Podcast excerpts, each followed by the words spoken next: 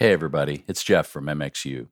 Lee and I were talking about how best to honor our co founder, Andrew Stone, today. As many of you know, today is the first anniversary of Andrew's tragic passing, and we miss him a great deal. Uh, we came across this interview that he did with our good friend Robert Scovill about a live recording that has impacted him and made him a better mixer over the years. So we thought you'd like to hear them chat about this song. And it's fitting because uh, Andrew is actually doing what the song talks about, which is the great gig in the sky. So as you listen to this, reflect on your favorite memories of Andrew. For those of you who knew him only through our live events and our podcast, I know that you have a lot of stories that you can remember. If you knew Andrew in person, you knew that he had the spiritual gift of sarcasm and with us, the gift of public shaming. So we celebrate Andrew today. Um, say a prayer for his wife, Natasha, today. Natasha, we're cheering for you. We're praying for you. We love you. Uh, we hope that you enjoy this interview with Andrew and Robert. Also, do us a favor download the song that they're talking about. And as you listen to this great live mix, just remember Andrew uh, sitting behind the faders, doing what he did best. Enjoy.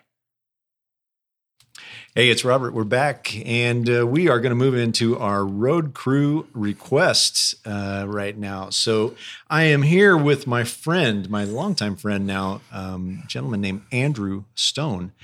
And uh, Andrew is a uh, really a legendary mixer in the circles that he he works in, uh, which is in a lot of the uh, houses of worship market right now. He does tremendous work there.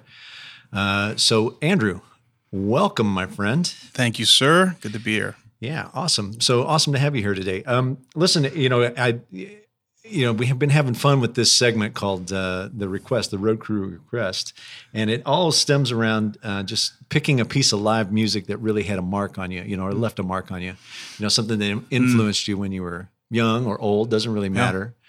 So uh, I'm gonna I'm gonna open it up to you here.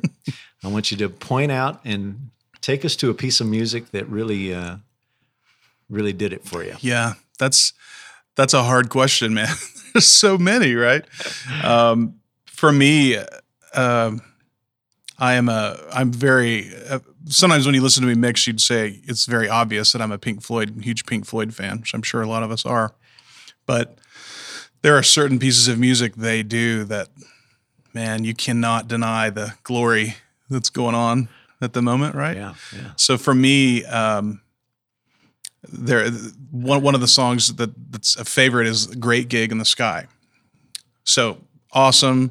The studio recordings are fantastic, all that, but the live version on Pulse, on the album Pulse, um, for me is as close to listening to that band uh, let loose as much as they can with such a big touring operation. Yeah, yeah. That that's that example. And I love it because there's no spoken words. So it's all just the the background singers are scatting. Yeah. That's really what it is. Yeah. And so it's kind of it feels jazzy to me. It feels uh, like like they were sort of letting it go in the moment. Because how can you figure out what all the singers are going to do? It's yeah. very unsculpted, unscripted. So that's for me when I hear that that when I hear that song go and it's very misleading because you listen to the intro. So if you just scan a record and listen to the intro, you'll never you'll miss it. You'll not dig in on it. Yeah, because it's about a minute in before it really like takes off. Right. Uh, for that one, that's one where uh, I probably just need a, a, private moment when that one comes up because I just just don't bother me for a second because we're going to listen to it all the way through. It's one of the ones yeah, that if it, if it comes on when you pull into the driveway, you will sit there until the song's played before you know done before you'll get out and go in the house. Yeah, that's a fantastic recording too. I I I I've dug into that record many Man. times, and I and I'm sitting here trying to recall it. But do you do you know where it was recorded? Do you remember? I don't know exactly. What, I know the recordings were scattered throughout that entire tour.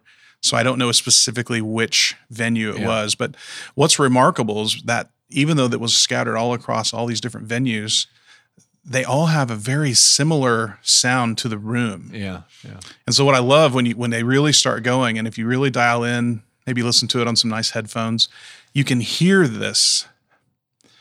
Oh, it's got to be a four or five second thing happening in the back, right? That adds to the song.